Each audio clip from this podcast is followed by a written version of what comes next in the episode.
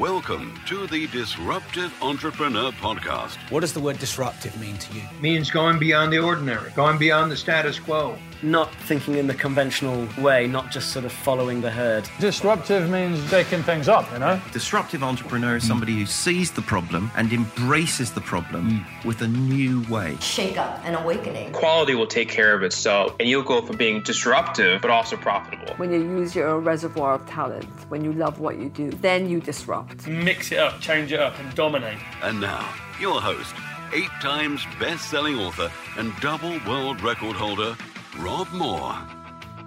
Hi, it's Rob Moore here, and welcome to the Disruptive Entrepreneur Podcast. Now, if I was to say the one thing, the one topic that's on everybody's lips right now that isn't Donald Trump, it's Bitcoin. So I put my opinions forward on Bitcoin in a recent episode. This episode, I've brought in a Bitcoin expert. So in a moment, you're going to come with me to an interview, a very deep dive, very practical, granular, and also, and this is important, a very balanced, neutral interview on Bitcoin. So I think it's important to not get too pro or anti Bitcoin. I think with all the emotions going on at the moment, where some people think it's the best thing ever and it's going to take over the world, and other people think it's an outright scam, how can we stay emotionally and intellectually balanced? I think this is very important if we're going to get out of Bitcoin and cryptocurrencies what we want to get out of it as an entrepreneur. So, Garrick Hileman, who you're going to hear from in a minute, he's done some keynote speeches for us. He's a lecturer at Cambridge University. He's best known for his research on monetary and distributed systems innovation. Bit of a mouthful, but it's um, he's one of the early adopters in cryptocurrencies and Bitcoin and the um, the ledger technology, the blockchain technology behind cryptocurrencies and Bitcoin. And in this interview, we talk a lot about not just about Bitcoin, but what cryptocurrency is, what the blockchain is, you know, and the technology behind it all. I think a lot of people just think Bitcoin, Bitcoin, Bitcoin, but actually, there's as Garrick will tell you there's over a thousand cryptocurrencies and there's new initial coin offerings going on virtually on a daily basis. We're going to a real deep dive, many questions about mining and how to invest in it. And like I said, a neutral, balanced pro and con debate on Bitcoin. If you've done your research on Bitcoin and cryptocurrency, you must have heard of Garrick. He's regularly on BBC, CNBC, the FT, Wall Street Journal, Sky News. NPR also recently ranked him as one of the 100 most influential economists in the UK and Ireland. Let's get straight in to the interview on Bitcoin and cryptocurrencies and blockchain with Garrick Hileman. Well, Garrick, thanks for doing the interview. Pleasure to be here. Thanks for having me. I don't think there's anything on social media at the moment, not even Trump, that's getting talked about as much as Bitcoin. No, it's it's been amazing how much I spent the entire Thursday on the phone with media explaining what it is and and uh, what's happening, why the price dropped 20% in a period of minutes. Uh, just incredible interest, and and um, some days you know businesses like Coinbase are signing up over 100,000 people in a single day. So Wow. there's you know a real uptick in in interest in cryptocurrency. Yeah. Why do you think it's so highly talked about? People are getting excited about it, and then on the other side, people think it's a scam. Why is it this thing that everyone's just interested in? No, I think it's a great point. There's just incredibly divergent views on on is it you know the future of money or is it a fraud? In the Mm. words of Jamie Dimon, the CEO of, of J.P. Morgan, you know one of the largest banks in the world. I think that kind of dichotomy is part of the reason it's being discussed uh, Yeah, so bit- much. bit like you know when people either love or hate a celebrity, they get uh, talked about a lot. Absolutely. Yeah. So, so the the strong difference of views from people who are very credible on both sides of it. There's also been some, you know, uh, unquestionably positive developments recently that are striking a lot of interest, and we should maybe talk about some of those.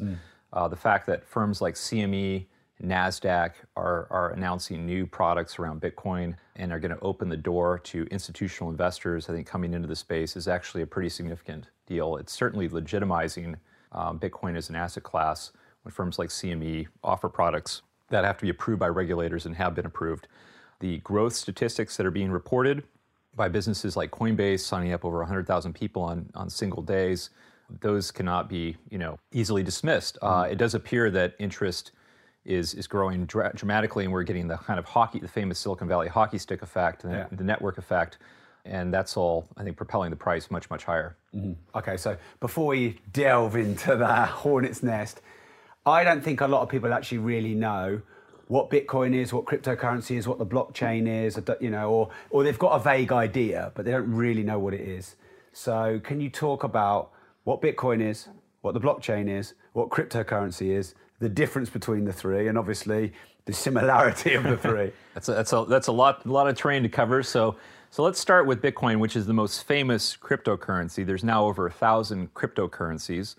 The first thing I'll say is that term cryptocurrency is somewhat um, confusing. I'll, I'll, come back to that in a minute, but let's let's stay with it for now. What is a cryptocurrency like Bitcoin? To me, a cryptocurrency like Bitcoin is actually a digital alternative currency.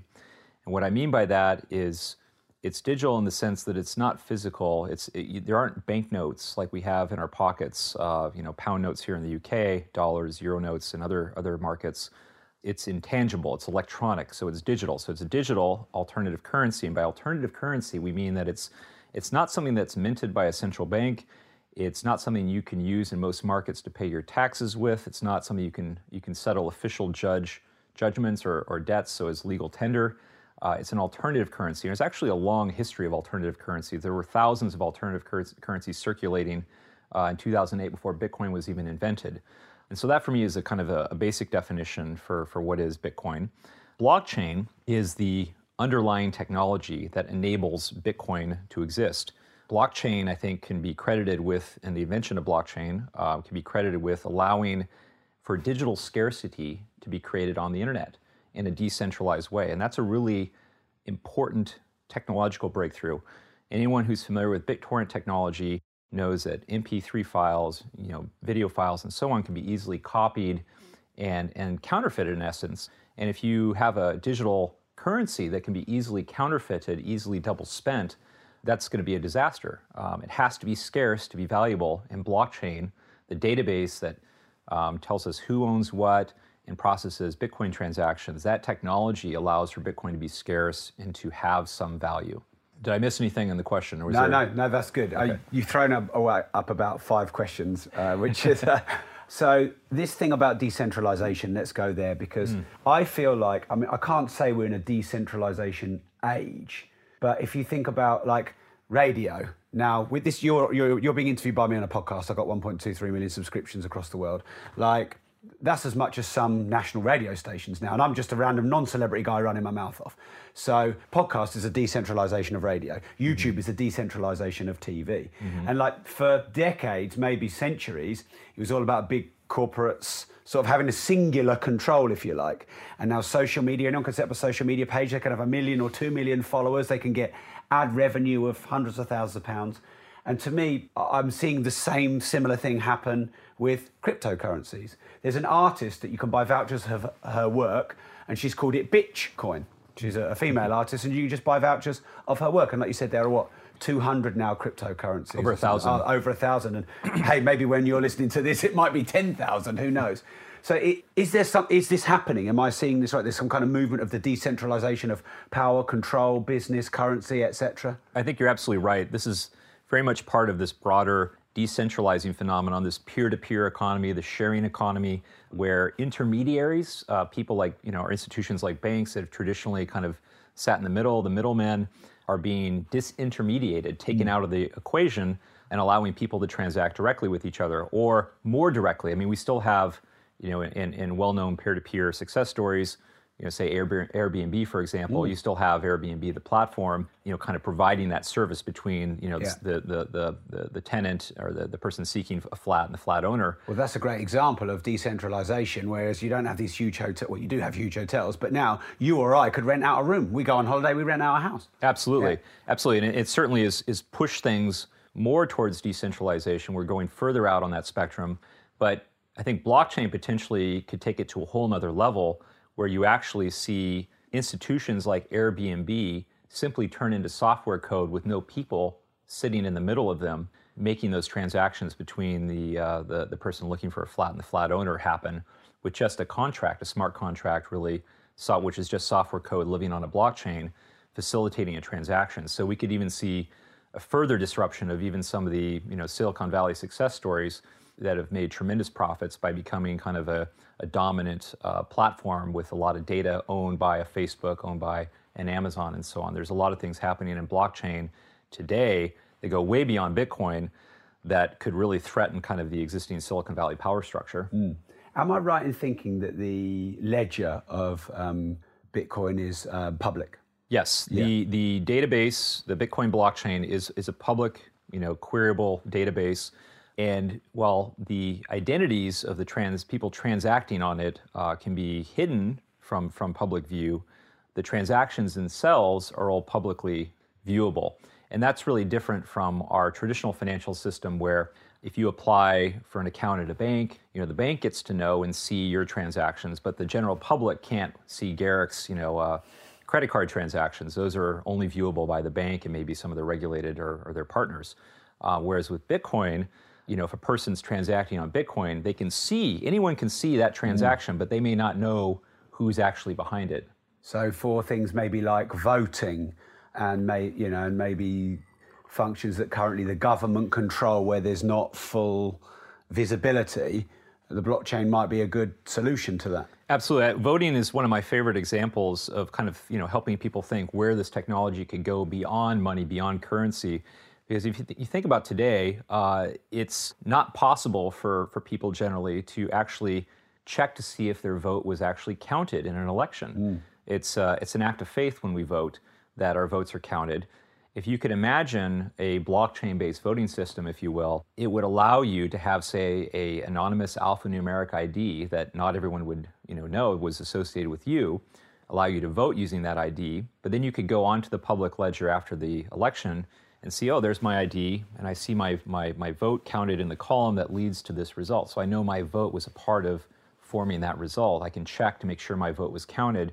You know, that could be in, in the UK and other maybe places where election fraud is not as big of an issue. I don't know if it is or isn't here, but mm. um, you know maybe this doesn't sound very very interesting. But but in many countries around the world, election fraud is a huge problem. This could be an absolute game changer for for transparency, for legitimacy, mm. for good governance. Mm. So like I feel like there's sort of a, a classic free market thing going on with Bitcoin, cryptocurrency, whatever. So it's what are we? Are we nine years in, or about a decade into? Uh, January uh, third of January two thousand nine was when the Bitcoin system went into operation. So just about right. nine years old. Yeah. So in terms of a market, that is really young. You know, if you think of the insurance industry or anything like that, that's centuries old.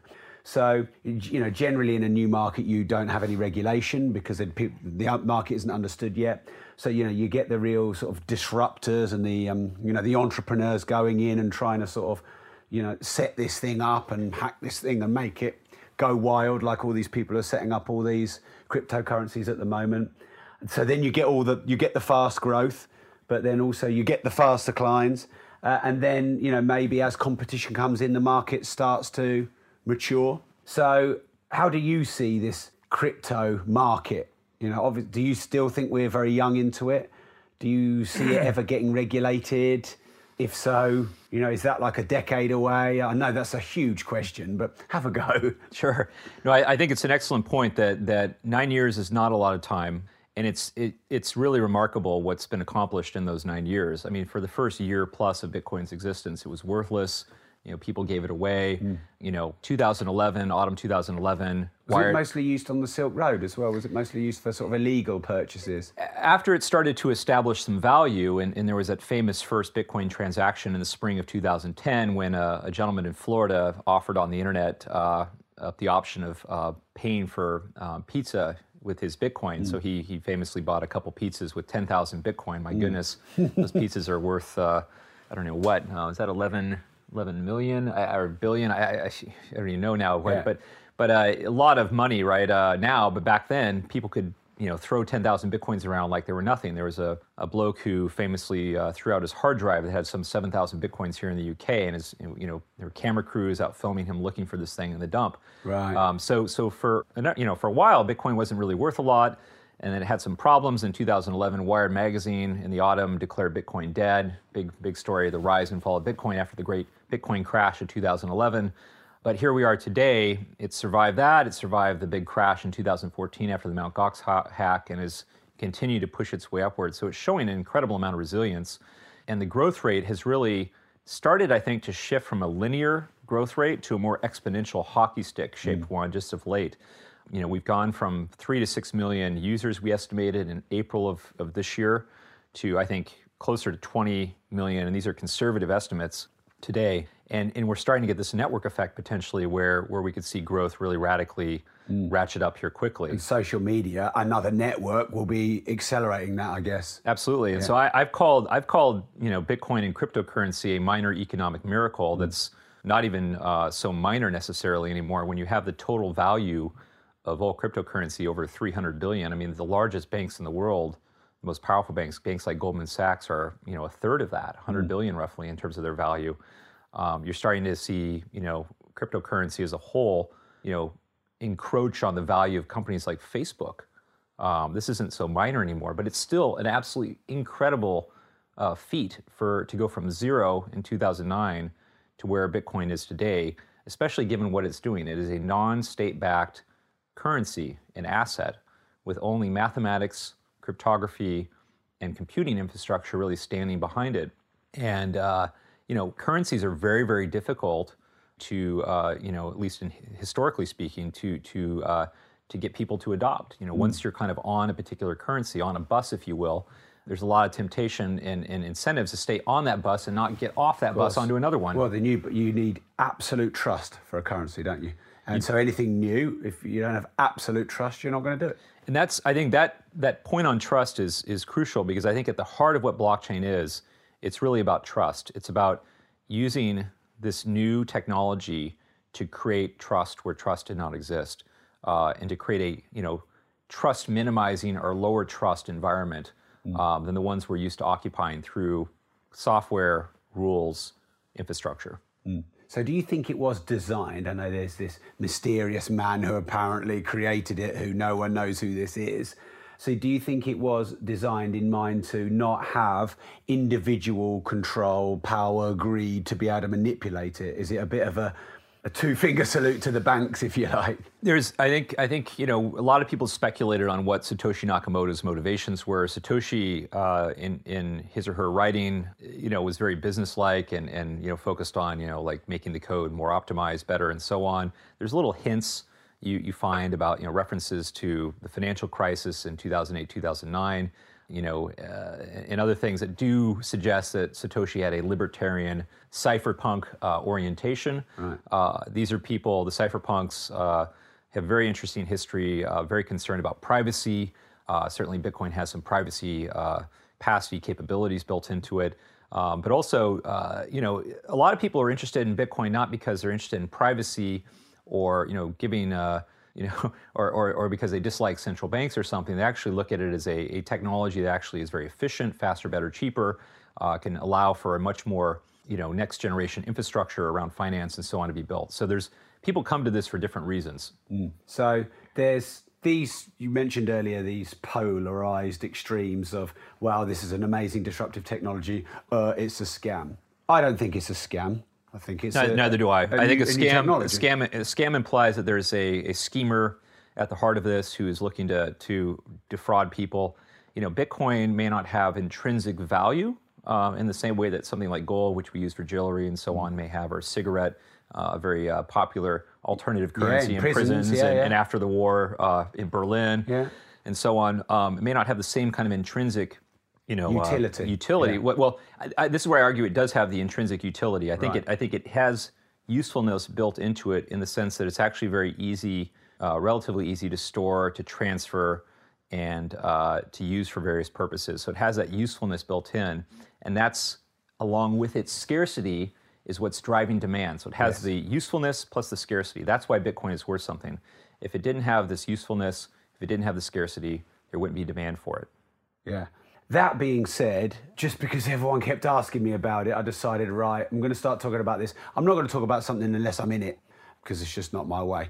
So I went in. And so I went in on Bitstamp. I'm not recommending anyone does follow what I do. I just did.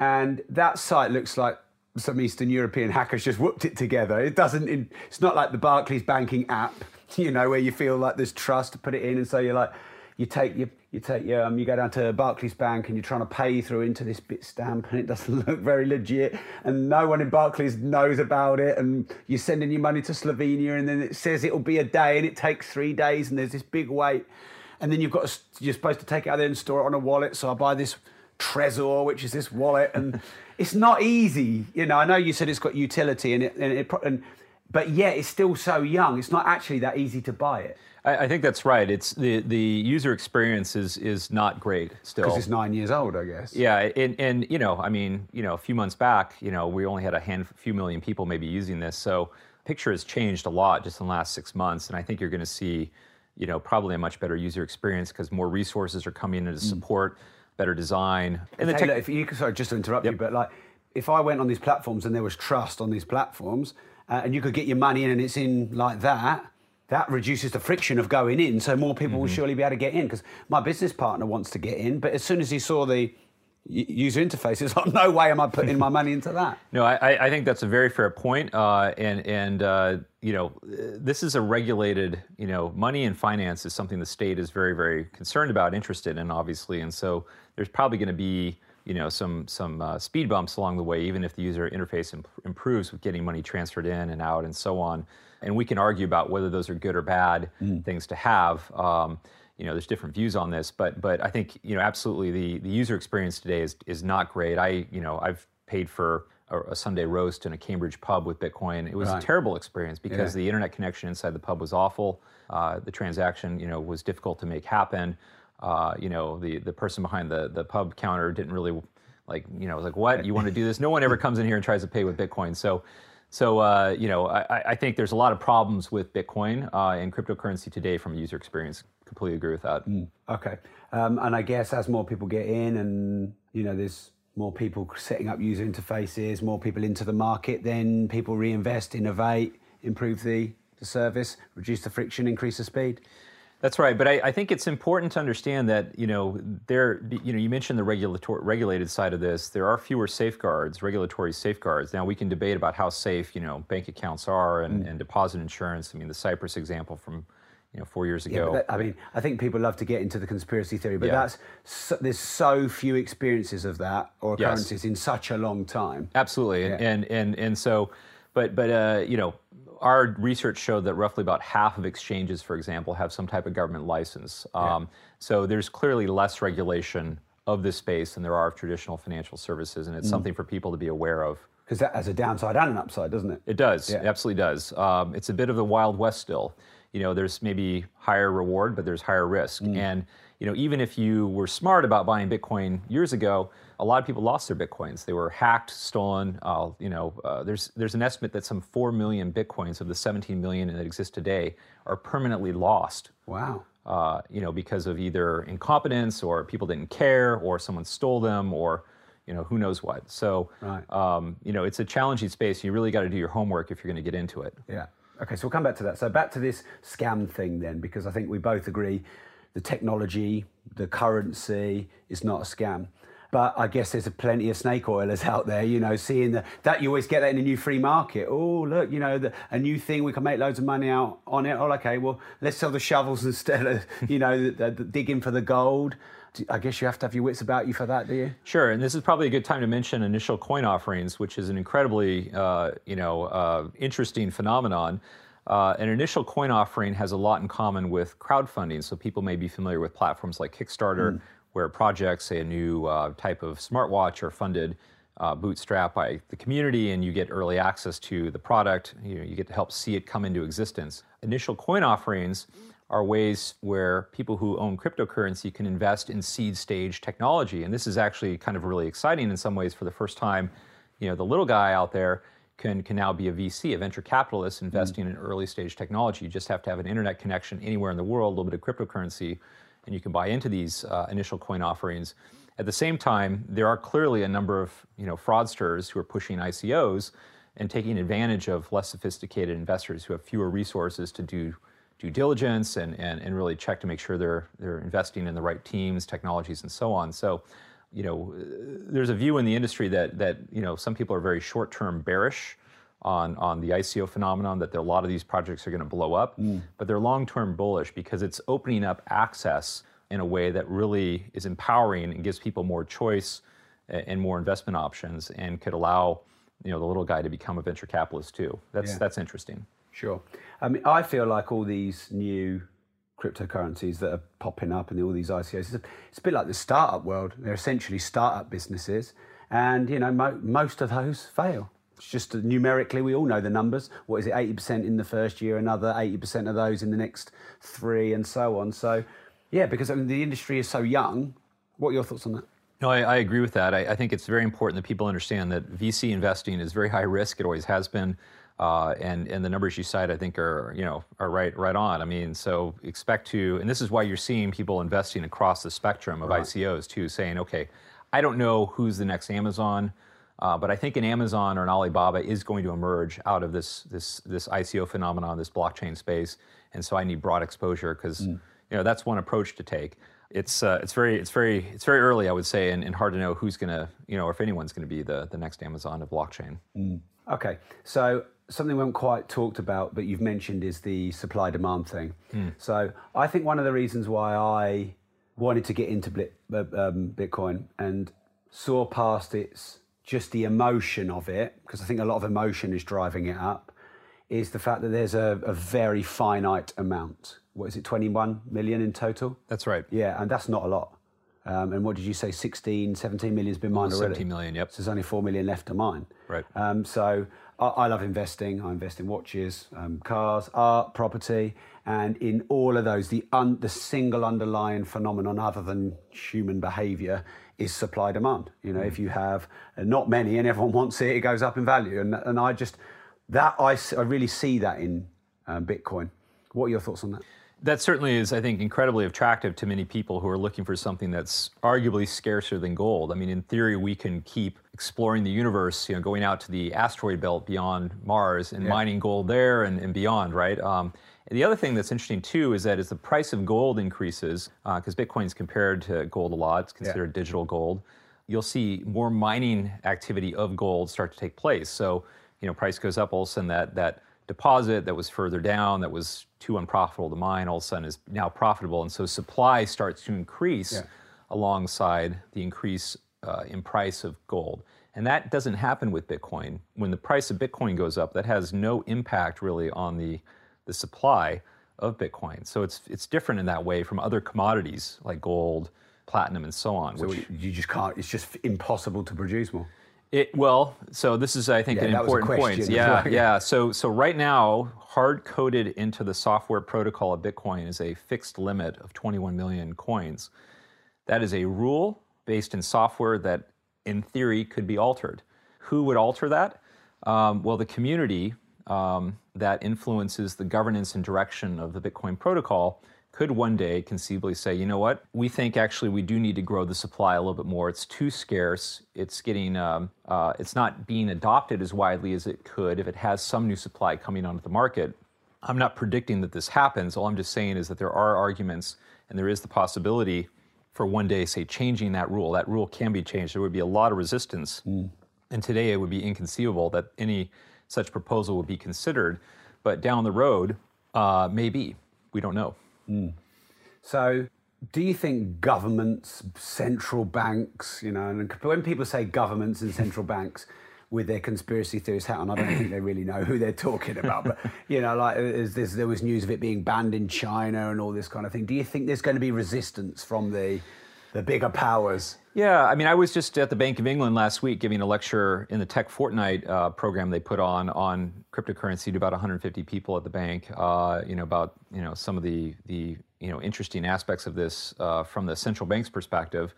So right now, Bitcoin and cryptocurrency are, are more of an asset, more of a crypto asset. I think that's a term that actually we should be using more of to describe this space in cryptocurrency. Because Yeah, I agree. It's not really being used in its initial desired form, isn't it? I haven't gone in to spend it. I've gone in to hopefully, well, I'm speculating, not investing, I'm taking a risk. But yeah, explore that part. It's not really, it's just being used to store money, isn't it? I think I think yes, and, and so partly in Bitcoin's case, the, Sorry to interrupt. No, no, I've that's just no, done it again. Yeah, yeah, no, no, it's okay. No, I, this is, I think, a really important point. I, I think you know, there's such a knowledge gap, and, and people are really confused about this whole Bitcoin phenomenon and what it is. a lot of people don't have a great understanding of what money is, and it's not their fault. They, mm. you know, we're not taught in, in high school, in secondary schools, and even in economics 101 that you know the the money, the notes and coins in our pockets that the Bank of England mints represent a small fraction of the total money supply in existence. Yeah. Um, you know, actually, commercial banks are the ones that make most of our money when they make loans. Uh, and, and that's a privately run for-profit institution, you know, Barclays, et cetera, uh, making loans, creating a lot of the money. And so it has some commonality with privately created Bitcoins. Um, but there's confusion around money is the point, and then you you put into that this technology and, and everything, and people really get lost. And and and uh, the, the the term cryptocurrency implies okay, it's a currency like the pound. I would use this to go buy pizza or something. But but as we talked about, buying things with Bitcoin is not a great experience, and it doesn't feel good to to spend uh, currency that you think might be going up in value either. So people are hoarding their crypto assets. You know, they're treating crypto coins like Bitcoin as an asset more than they are as a currency, even though it is used for, for some purchases. And so I prefer the term crypto asset to describe kind of where cryptocurrency is today because of this kind of desire to invest in it. It, it looks like 80, 90% or more of the people who are getting into it now are getting into it for, for investment reasons, not to use it as an alternative currency or form of money. And so I think that term should be used more to describe this space. And, and the scarcity, I think, that we talked about is a really important part of why uh, these assets are desirable vis-a-vis, say, other assets that, that aren't uh, as desirable. Now, to come back to your question on the Bank of England and central banks and the powers that be, if, if Bitcoin is simply going to be digital gold, if it's going to be an, a new asset class, which increasingly is looking like it will be with CME and these other institutions coming on board, that's not as interesting to a central bank and their con- uh, and how they conduct monetary policy as it would be if Bitcoin became a currency and a payment system that rivaled the pound, the dollar, or something like that. That is what is the big issue for a central bank because that affects how they influence the, the economy through monetary policy. If Bitcoin's just like a Da Vinci, you know, it gets really valuable, sells for 450 million, you know, so what? Central banks don't care about the fact that Da Vinci went for 450 million. Um, you know, so digital gold story, not that interesting. New currency in competition with the pound, okay, now we need to maybe start being a bit more concerned. Okay. Now, I, my experience of getting into Bitcoin wasn't that easy. Uh, and I know that there's more than one way to get into cryptocurrency because um, on my Hargreaves Lansdown app, I can actually almost buy in as a fund that invests into cryptocurrencies. And then, of course, I've bought in directly. Um, and I know other people use some apps where it, they diversify money across all um, cryptocurrencies. So, can you just explain a bit about the different ways to, to buy in? Right. So, great question. Um, there are a variety of ways to, to buy cryptocurrency, and I'd still say on the whole, they're not that easy as your experience, I think, you know, uh, suggests. Uh, there's, you can actually arrange to meet up with someone in person um, through various websites to do a cash for cryptocurrency exchange. now, I don't necessarily recommend doing this. Your, sports bag, yeah. Exactly, and, and there's been some reports of some people pulling out a knife, you know, at these exchanges and, and, and you know trying to because once digital currency, um, cryptocurrencies are like cash. Once they've been transferred, there- it's it's nearly impossible to reverse that transaction. Uh, and so when you transfer your Bitcoin to someone and they they walk off, you know, good luck trying to get that back. Um, you know, that's what makes them very attractive for criminals, for example. Um, uh, so, so you know, you can do an in-person meetup. Uh, you can go. I think the most common way is to do exactly what you did: is to link your bank account to an exchange, transfer your national currency into that exchange, and buy cryptocurrency. Uh, and the user experience varies from country to country. Some places it's much more seamless, and, and you can put a credit card down. Even can happen quite quickly. Uh, other places don't even allow you to do that. There are countries where it's even illegal to do this, uh, or there just isn't the infrastructure in place yet. To, Why are some countries making it illegal? so, so Bolivia, Ecuador, for example, I think were two early countries to uh, to outlaw the use of Bitcoin. Iceland, while they had capital controls, made it illegal to use Bitcoin to transfer funds in and out. The common denominator I've observed between the countries that are heavily regulating or outlawing cryptocurrencies is capital controls, which are restrictions on moving funds outside the country. And typically, these are countries that have had financial crises. They've, in Ecuador's case, they they don't even have their own currency. They they use the U.S. dollar, so they have a long history of financial problems. And uh, you know, uh, and people have left the national currency for a foreign currency. And so, if people have done that once in Ecuador or Zimbabwe, maybe they could do that again and flee to Bitcoin. And again, the government would uh, find that troubling for a variety of reasons. So it's not really anti-Bitcoin; it's just sort of general policy. Trying to keep more control over the financial system, really, I think, is is what it's about. But but you know, it does it does raise a point here that that you know, Bitcoin could, in theory, uh, or some cryptocurrency that hasn't even been invented yet. We talk about Bitcoin a lot, but it's important to to know that you know Bitcoin doesn't have a permanent lock on being the number one mm. currency by any means. It could it could be disrupted. Um, that some uh, cryptocurrency could threaten financial, you know, financial and government institutions um, because it, it, could it could compete effectively with them on you know scarcity as a faster, cheaper way to to, be, to make payments, uh, and also it's less prone to you know manipulation, arguably by governments, and that's attractive to many people who have been in countries like Argentina, Venezuela, Zimbabwe, where you know the currency's been debauched and, and uh, you know you really are you, you need to protect your family in those countries look for alternatives other than the national currency. Mm. okay. So i also know other people that have got in by essentially buying in to bitcoin as if it were a managed fund. I don't know. To me that doesn't make much sense and i'm just putting my opinion out here. This is not advice but you know, like if you're going to go in Bitcoin as a volatile investment and you're going to speculate, go into the currency as opposed to getting a fund manager to spread it across all of them. Do you have any thoughts on that? It's an interesting, it raises a really interesting question, uh, which is, you know, Bitcoin was really created uh, to create peer to peer cash um, where there would not be a third party really standing between you mm. and the person you're transacting with. And yet, and yet we've seen um, very successful businesses that really are kind of becoming crypto banks uh, emerge because a lot of people don't totally trust themselves with kind of managing private keys. Uh, mm. They want to have someone do that for them. If you lose your private key, your password in essence to your bitcoins, your bitcoins are gone. Uh, I mean, they still exist in the world, but but uh, you you don't have access to them. And so many companies uh, have been quite successful offering the service to to customers to make it easier for them where they have less responsibility. At the same time, you know, individuals who hand over their private keys or control their private keys to these businesses ultimately don't really control their bitcoins. Mm. And so you're really trusting a third party, a business, to do this for you. And whether or not that's uh, the right approach or not, I think is debatable and depends on each person and the, and the circumstance.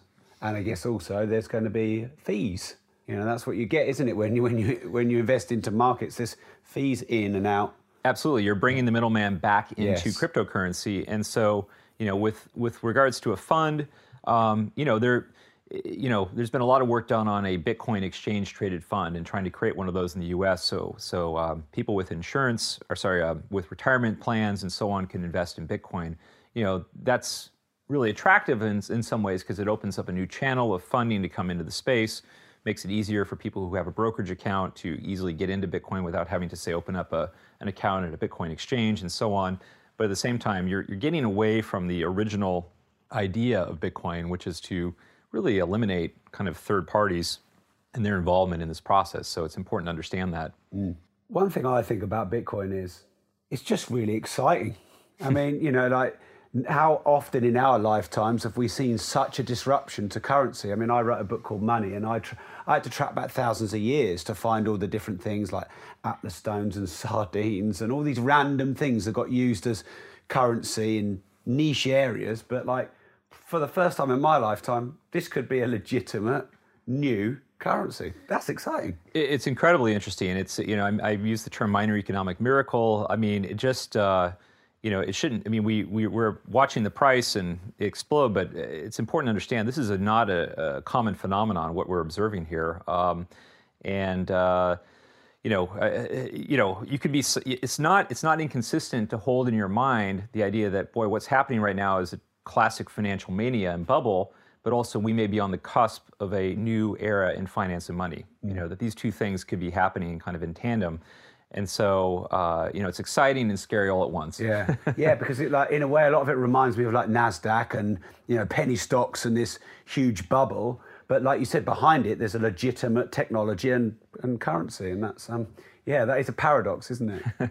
yeah, no, I, but I, I, think there's growing acceptance. I mean, The Economist, I think, uh, for people uh, listening who who want to read more about the underlying technology, um, blockchain technology, and what it can be used for for voting, for other things as a system for trust as a, as a database technology. They, they've done a nice job, I think, writing in clear prose why this process improvement that is blockchain, how it could play a similar, similar role in economic advancement as, say, double entry bookkeeping accounting, the, the advent of joint stock companies, and other kind of process enhancements that have really laid important cornerstones for the advance of, of you know, uh, economic growth and capitalism. Mm. Okay, so you did a talk for us, so thank you for that. Very kind. We've just caught up afterwards. And you said, you know, you're not going pro or anti cryptos and Bitcoin. You want to offer a balanced view, and you you shared some factors that you thought might affect it going up or down. And you know, you, you like I don't want to, and I know you don't want to go prophesize um, because I think that's a mugs game. But um, could you share some factors that you think might drive the price up or down? Right. So the technology is still complicated. The user experience is complicated. I think you know when it comes to um, you know people you know don't need to understand what SMTP is, the protocol that allows email to work. Um, but it's just email. You know, it's not as you know core and, and important to us as money. And so I think you know demystifying, helping people become more under more comfortable with what's under the bonnet uh, helping them understand what's actually happening, I think, is a, is a barrier to wider adoption. People are conservative about their, their money, right? Yeah, well, that, that stopped me getting in. And in the end, I got someone who I told you before we started, he went in at $20 and then $50. Back in 2013, he's a proper crypto nerd. He loves it. He's a conspiracy theorist. He thinks the banks are all insolvent and it's over. And he had to, he on WhatsApp, we spent hours him walking me through getting in. And I do, a part of me, the reason I wanted to do this interview with you and to talk about Bitcoin is I want to give people the fair warning as well as the excitement. It's like you want someone helping you. I think if you know if you get in. Sorry to, to just jump in there. Yep. So yeah, so um, keep talking. What's going to make it go up and down? Yeah. So I mean, you know, people I think you know know that also cryptocurrencies are used in various uh, criminal activity. Ransomware has become a common use. We had you know here in the UK, uh, NHS hospitals infected, and, and the, the the cyber criminals asking for payments to unlock computers in Bitcoin. You know, that certainly rightfully, I think, raises uh, the concerns uh, in law enforcement about how this technology is, you know, enabling, facilitating bad bad activity. At the same time, law enforcement also has uh, seen some benefits with crime being committed on on blockchain because, you know, when you catch a criminal who uh, who who is say using Bitcoin and you get you get their wallet software, you get in essence their books. Right. You get a you get a paper a digital paper trail basically of their criminal activity, and you may be able to recover some of those bitcoins. Very different from catching a cash criminal where you may not have any of that. So law enforcement is starting to see some advantages. You know, with terrorism, you know, kind of uh, something that this week, you know, there was a question that came up in a White House press briefing. And Sarah Huckabee, the secretary, said that Homeland Security is, is monitoring the situation. They're probably monitoring it as a terrorist issue, right? Um, okay, that could be really bad for cryptocurrency, no question about it. If terrorists started using this technology widely, I think it'd be realistic to expect some kind of major crackdown. Um, at the same time, you know, if you kind of know who uh, control certain wallet addresses and and and and uh, if they're terrorists, there's probably going to be several transactions between the time something starts moving and, and a terrorist event is is committed. And so you could actually use blockchain potentially to you know monitor and actually you know intercede before an event occurs unlike cash where there's literally you know no record like that so so there are some advantages from from law enforcement's perspective um, so regulation though is a big question mark though mm. it's it's certainly one of the things if if countries did get together major ones united and crack down that could you know really kind of bring a lot of this party to an end but you have countries also like Japan that have actually legalized Bitcoin third largest economy in the world has made Bitcoin and cryptocurrency legal. Uh, that would be something that would have to be undone in the case of Japan to, to you know, for this crackdown to occur. Um, I think one of the, you know, Bitcoin as a digital asset is looking more and more like a, it, it's starting to establish itself, you know, as a new asset class. So as a, as a crypto asset, as a, a, a new store of value, this space is starting to look more and more like it has a future. The bigger question is, will it ever be a currency? uh, and used widely for payments. Um, you know, the big driver, I think, potentially of, of where cryptocurrency could become a more widely used currency is the machine to machine economy, uh, where Internet of Things devices are transacting with each other and starting to get paid in cryptocurrency. That is the biggest barrier to adoption of Bitcoin as a cryptocurrency, as a currency, is the fact that we aren't paid in the currency. And so You know, there's this extra step that needs to be taken to go out and acquire it and then start using it. And it's a cumbersome experience, as we've talked about. But machines, uh, the experience could be a lot better uh, for them. And, and if you're looking for a way to integrate today an open, programmable, extensible type of currency and payment system onto a machine to machine economy or IoT application, cryptocurrency ticks a lot of the right boxes. Um, and so you could see this taking off in, in the machine to machine economy, machines getting paid, and maybe that increases the volumes, the, the, the, the activity, and, and people get more comfortable using it as a currency over time. Okay. And then this sort of these common market forces that are in play, you know, sort of human emotions. How do you think that's driving the price at the moment? Well, I think I think it's. I mean, to me, what's happening right now does look like a mania. Um, I was in Silicon Valley, San Francisco during the dot com uh, run up and, and bust. I've seen this before. What people need to remember, like? yeah, I mean, it has some similarities in terms of the feel. You know, the the you know, you read about people, you know, how they invested in tech stocks then and how they're investing in cryptocurrency now, mortgaging their house and so on. Yeah. You know, there's definitely some activities here that So should raise some alarm bells. come greed. And a lot of people lost money in the tech bubble, but there were some winners. You know, I mean, Amazon. If you look at their long-term price chart, you, you can't even see the, the the correction in Amazon's price uh, uh, from 2000 2001 compared to where it is now. Um, you know, and so you know that this story could play out in a similar way. I think there's good reasons to kind of make the comparison between that that uh, internet kind of run up and, and what's happening now. You know, there's going to be losers. There's no question about it. People are going to lose money. People have lost money. Um, but there could be some big winners as well. Yeah. So things like make sure you understand how to get your money in, get someone to make like I got someone to help me who's already in, get the money in. Only put money you can afford to lose in. You we were talking about this before, Yes. weren't we? You, people people are talking to me about investing. I don't think anyone at the moment is investing in Bitcoin. I think they're speculating. How can you know you're investing in? So you can invest in property. It's 200 years old.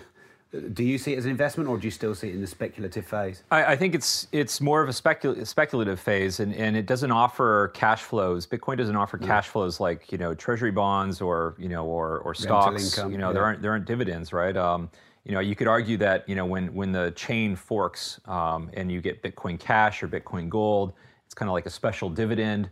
Um, you know, uh, you know, for Bitcoin holders because you get access to this new currency for free, and it seems like free money, but.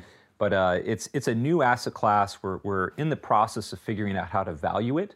Um, there may be uh, really uh, sound valuation techniques that can help us um, arrive at kind of what is a clear network value for some of these tokens. Uh, I'm actually doing some work on this, um, but these are all still under development and haven't really been tested. We don't know how cryptocurrencies as, a, as an asset class are going to hold up in a great financial correction. If we have another 2008 style meltdown, or say the tech sector melts down, um, it's unclear what will happen with the cryptocurrency space. Is it going to be a hedge and, and, and, and something that actually performs relatively well uh, as a safe harbor even, uh, you know, during these kinds of major economic events, or is it going to go down like everything else?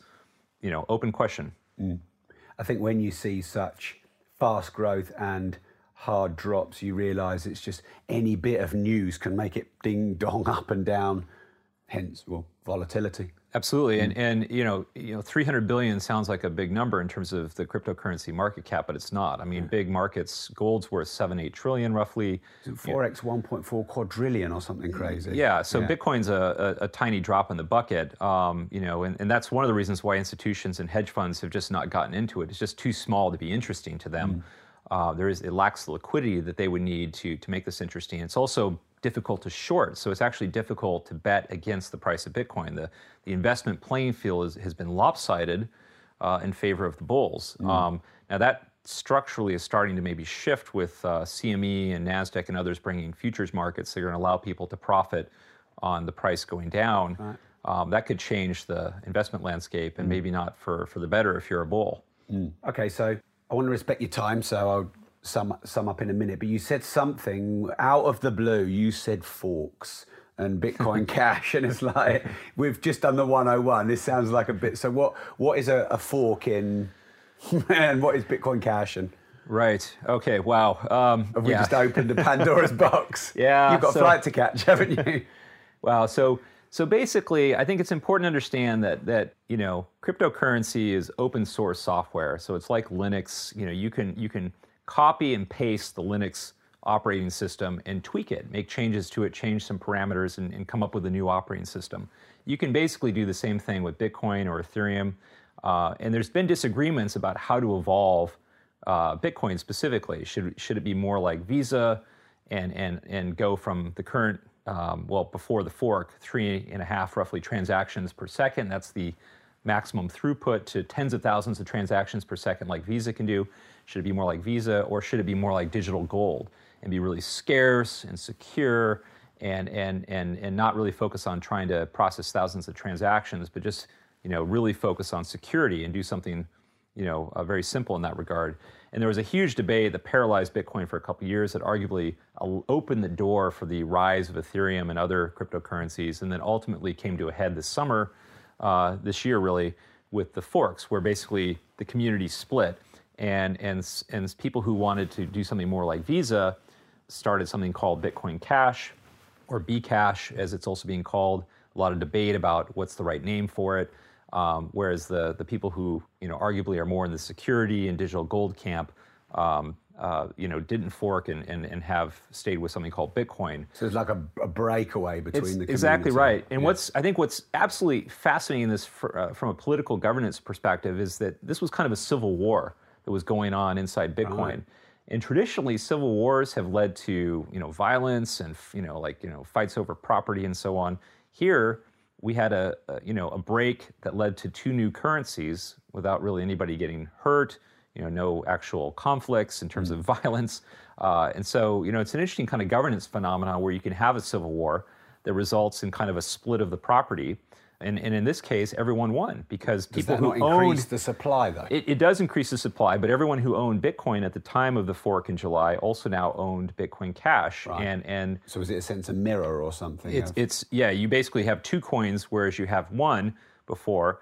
Now, some people think that oh, it's going to cause confusion in the marketplace because you know there's two bitcoins now, and and and that, there may be some truth to that.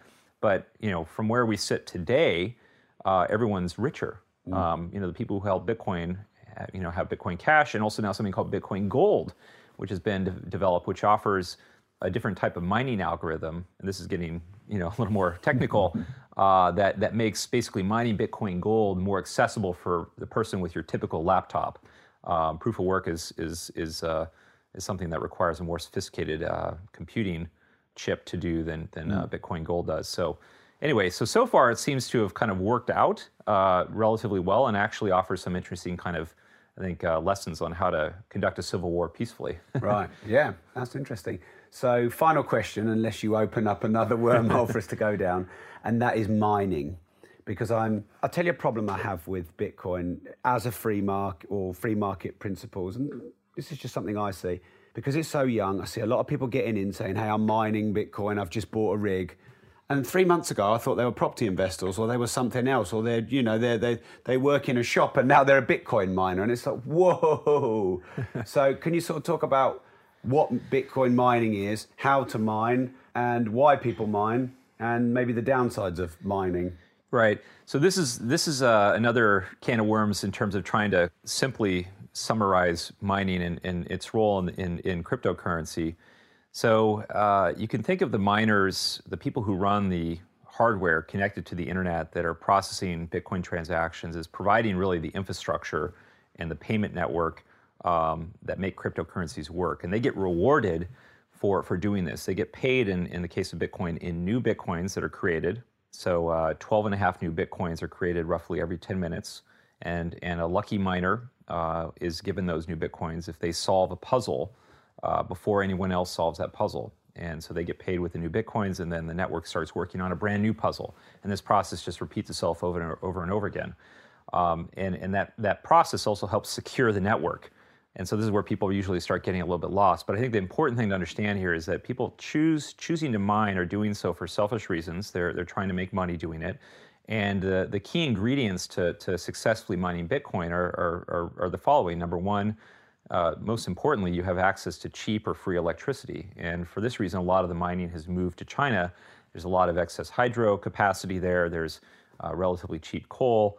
and so people can uh, access cheap electricity to run all this computing hardware. All right. So what they need cheap electricity because it, it basically sucks so much power to mine Bitcoin. Is that's that, that's right. And the more the more computing hardware you can uh, you can you know direct at solving this crypto puzzle, the greater your chance. It's like buying more lottery tickets. If you Right. spin up thousands of computers, mm. you have a much greater chance of winning this crypto lottery than you if you have just one computer. Right, And if so- those computers are ASICs, the specialized computer chips that mine Bitcoin more efficiently than others, than your say your standard laptop, you increase your chances even more. And so This is interesting. So you're saying no one's guaranteed any money to mine Bitcoin.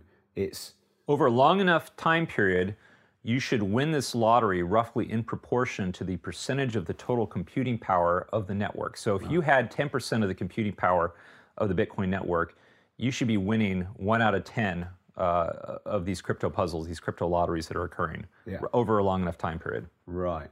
Because I've been told that the cost of electricity just to run that will cost you more than the coins you might get. Absolutely, and so you hear stories of you know students at universities who get free electricity in their dorms, you know, get, getting busted for for uh, running big crypto rigs, but you know, or even more recently, pe- people people with their Teslas pulling into uh, Tesla free recharging stations and running running mining rigs out of their trunks of their Yeah. of their Tesla out of the boot of their cars, uh, and so Basically stealing electricity. Right, right. So, uh, you know, so there's all sorts of creative ways that people are looking to get cheap electricity.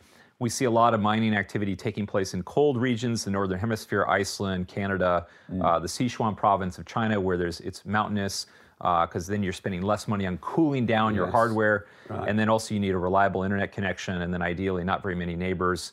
Uh, because these mining facilities can be quite loud, and so you, if you don't have neighbors around, like in Sichuan province, uh, low population density, fewer noise complaints. Yeah. So it's not really one for the average person to go and do because I've seen some people comment like, "Oh yeah, I've got my mining rig. I'm going to mine Bitcoin and make loads of money." Well, I mean, it's something I think, you know, depending on your circumstances, location, risk appetite, you can look at actually. Some of these, you know, Bitcoin mining requires specialized hardware, but Bitcoin Gold with the Equihash uh, algorithm, you know, re- you know, it's it's designed to actually try to level the playing field. So, you know, people with a typical laptop can, can get more involved. So I, I think it's something you could look at. It's complicated. Um, there's websites out there that help you kind of you know analyze whether it's profitable or not based on the cost of your electricity and your your type of hardware you have and so on. Um, but but certainly it's it requires a lot of technical I think knowledge to to do this well. And then once the 21 million Bitcoin are mined, that's it. No more mining. That That's right. So, the, well, the, the the the the theory is is that so Bitcoin miners today get new bitcoins, 12 and a half every 10 minutes. Uh, new bitcoins are created, um, but also they get transaction fees. So, Rob, if I wanted to send you a bitcoin right now, I could, and I wanted it to get to you very quickly, I could add a transaction fee, Right. uh, which could be several pounds actually. Um, right now, the fees have gotten quite high. which is reducing the liquidity of it. Uh, it's The- it's, the it's certainly creating more friction. Yeah, uh, because and, I can't go and buy my Costa coffee, can I? And charge, pay three pound ten for this, but three pound ten for the fees. Absolutely, and that's Yeah. that's the argument of the, the the people who forked Bitcoin Cash, and and and you know that that's why they wanted to do this is because Bitcoin's gotten you know ridiculously expensive to use for small transactions. It's still very compelling if you send say hundred million dollars Yeah. and you only pay you know 10, 10 20 pounds to do that. Um, Hmm. That's a lot better than the one percent your bank may charge you on you know some huge. But for small transactions, Bitcoin is not really practical. And so, but but if I wanted to expedite, uh, you know, uh, the the sending of a Bitcoin to you, I would increase the transaction fee, and then a miner who solved that puzzle would get that transaction fee. And after all 21 million coins are mined, it's those fees that are going to be uh, supporting the infrastructure. The big question is: is that going to be sufficiently, you know, incentivizing to maintain this really powerful computing network? The Bitcoin network has more computing power than any other network in history. Um, Google probably represents less than 1% of the total power of, of the Bitcoin network. If the power goes down, it becomes less secure, it becomes easier to hack. Um, so, how much money uh, people are making heavily influences how much infrastructure and computing power is applied to it, which in turn makes it more secure. So, we'll see. This is what could lead down the road to maybe some rethinking in that 21 million hard limit. Okay, so in a moment, I'm just going to ask you to sort of finish with maybe where you think the future is of crypto and Bitcoin and blockchain. Um, just want to say that um, be very careful if you get into Bitcoin.